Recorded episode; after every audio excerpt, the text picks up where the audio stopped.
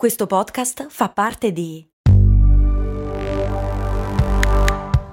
Voice Podcast Creators Company. Questo ascolto è supportato da MD Supermercati Convenienti. Non so se avete notato anche voi, ma negli ultimi anni fare la spesa è diventato sempre più difficile. Nei decenni passati era quasi un rito familiare. Oggi ci dobbiamo destreggiare tra mille impegni e in più dobbiamo stare attenti al prezzo e alla qualità. Per fortuna però c'è MD che al prezzo conveniente associa anche la qualità dei prodotti. MD ci risolve più problemi in un colpo solo. Diciamo che si va sul sicuro. E scaricando l'app di MD potrai avere altri vantaggi, oltre a scoprire tutto l'universo MD.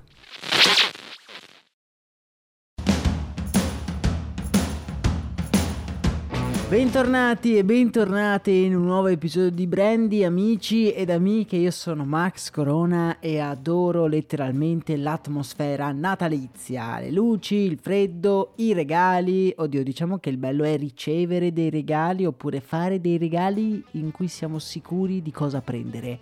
Un po' meno bello è quello di cercare disperatamente dei regali da fare annaspando tra oggetti dalla dubbia utilità. L'anno scorso vi ho parlato dei 10 regali più comuni per ogni decade del secolo scorso, vi lascio l'episodio nella descrizione se volete avere qualche idea un po' succulenta su prodotti iconici. Iconico che, come avete capito, è la mia parola preferita perché la dico almeno due volte ad episodio, come mi avete fatto notare.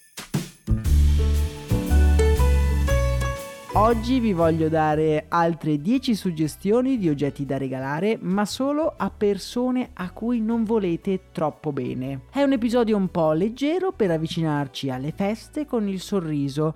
Vi ricordo che Brandy va in onda tutti i giorni con nuovi episodi, quindi per non perdervene neanche uno, mi raccomando, iscrivetevi al canale e attivate le notifiche. Il primo oggetto che vi propongo è un prodotto di altissima precisione e potenza. Una mini balestra per stuzzicadenti. Nel canale Telegram vi lascio anche le immagini perché davvero meritano. In realtà questo oggetto ebbe un discreto successo in Cina dove ne vendettero parecchie migliaia prima che venne constatato che la balestra era davvero troppo potente anche come gioco. Per farvi capire, riusciva facilmente a perforare uno spesso cartone, non proprio il top da lasciare in mano a un bambino. Il secondo prodotto è un prodotto che tutti o quasi abbiamo desiderato almeno una volta nella vita. Sto parlando del piccolo chimico, lanciato nel 1994 con il nome di Professor Vector Exodermin Exuberance. Il gioco conteneva tutto il necessario per appiccare un fuoco tramite diverse reazioni chimiche. Ovviamente una cosa divertentissima, ma come potete immaginare anche senza nessun sistema di sicurezza. Purtroppo venne tolto dal mercato dopo aver causato diversi incendi domestici. Ma chissà come mai.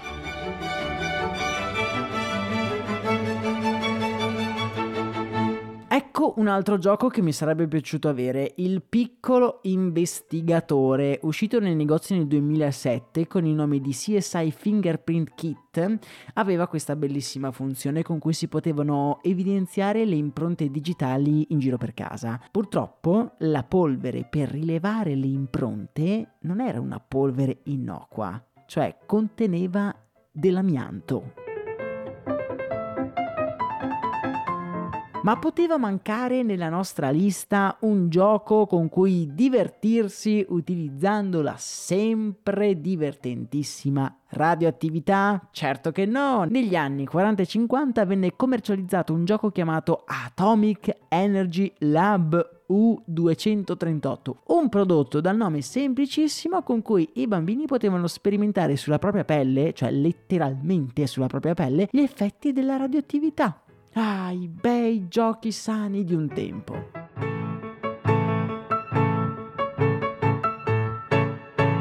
Ma come non menzionare poi la mitica Snack Time Cabbage Patch Kit? Una bambola prodotta dalla Mattel che aveva come peculiarità del gioco quella di avere una mandibola stile ippopotamo che riusciva a masticare più o meno qualsiasi cosa, comprese le dita dei bambini che ci giocavano. Beh, direi un ottimo gioco da dare in mano a un bambino, una bambola cannibale.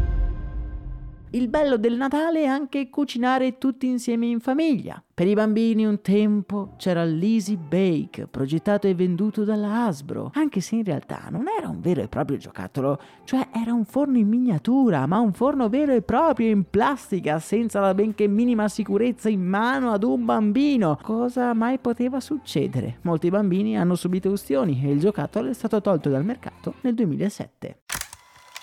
Il mio giocattolo preferito di questa lista sono sicuramente le Moon Shoes, quelle scarpe che sono anche dei mini trampolini che diventano un po' l'oggetto del desiderio di mezza America negli anni 90. Non erano progettate benissimo a onor del vero e causarono la rottura di molte caviglie prima di essere ritirate dal mercato. Peccato perché secondo me potevano avere un futuro.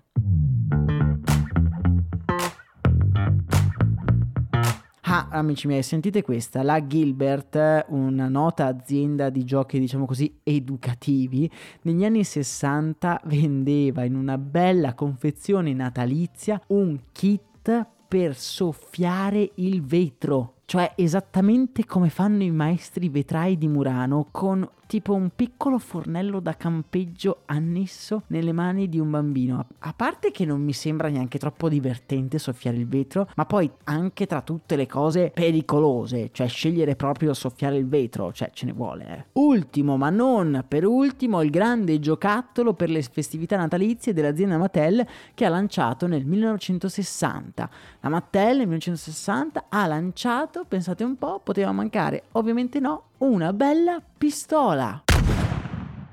Ok, amici miei, era un modellino di plastica, ma non un modellino di plastica come se ne sono venduti nella storia a miliardi era un modellino di plastica che era praticamente una pistola vera e propria. Aveva un proiettile vero e proprio che poteva essere sparato fino a 25 metri con una precisione pessima ed una potenza incredibile. Cioè la mamma ti poteva anche dire non puntarlo verso gli occhi del tuo amichetto e tu non lo puntavi verso gli occhi ma questa cosa aveva una precisione talmente bassa che gli incidenti erano davvero troppo frequenti.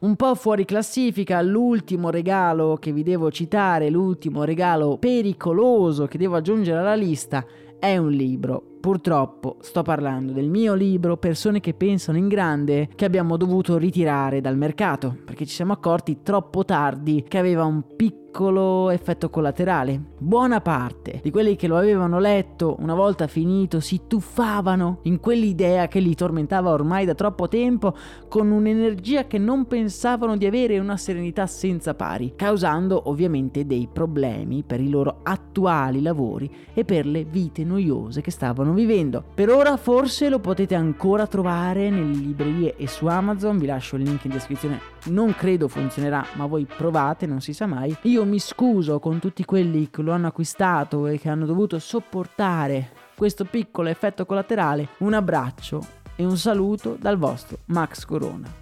E grazie di aver ascoltato questo episodio. Ah, e se vi piacciono questi episodi, mi raccomando, iscrivetevi e condividetelo questo episodio. Che insomma, spargiamo la voce che questi sono prodotti pericolosi.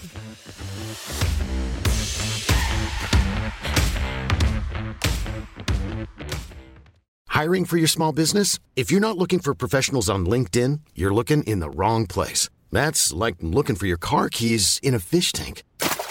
LinkedIn helps you hire professionals you can't find anywhere else, even those who aren't actively searching for a new job but might be open to the perfect role. In a given month, over 70% of LinkedIn users don't even visit other leading job sites. So start looking in the right place. With LinkedIn, you can hire professionals like a professional. Post your free job on linkedin.com slash people today.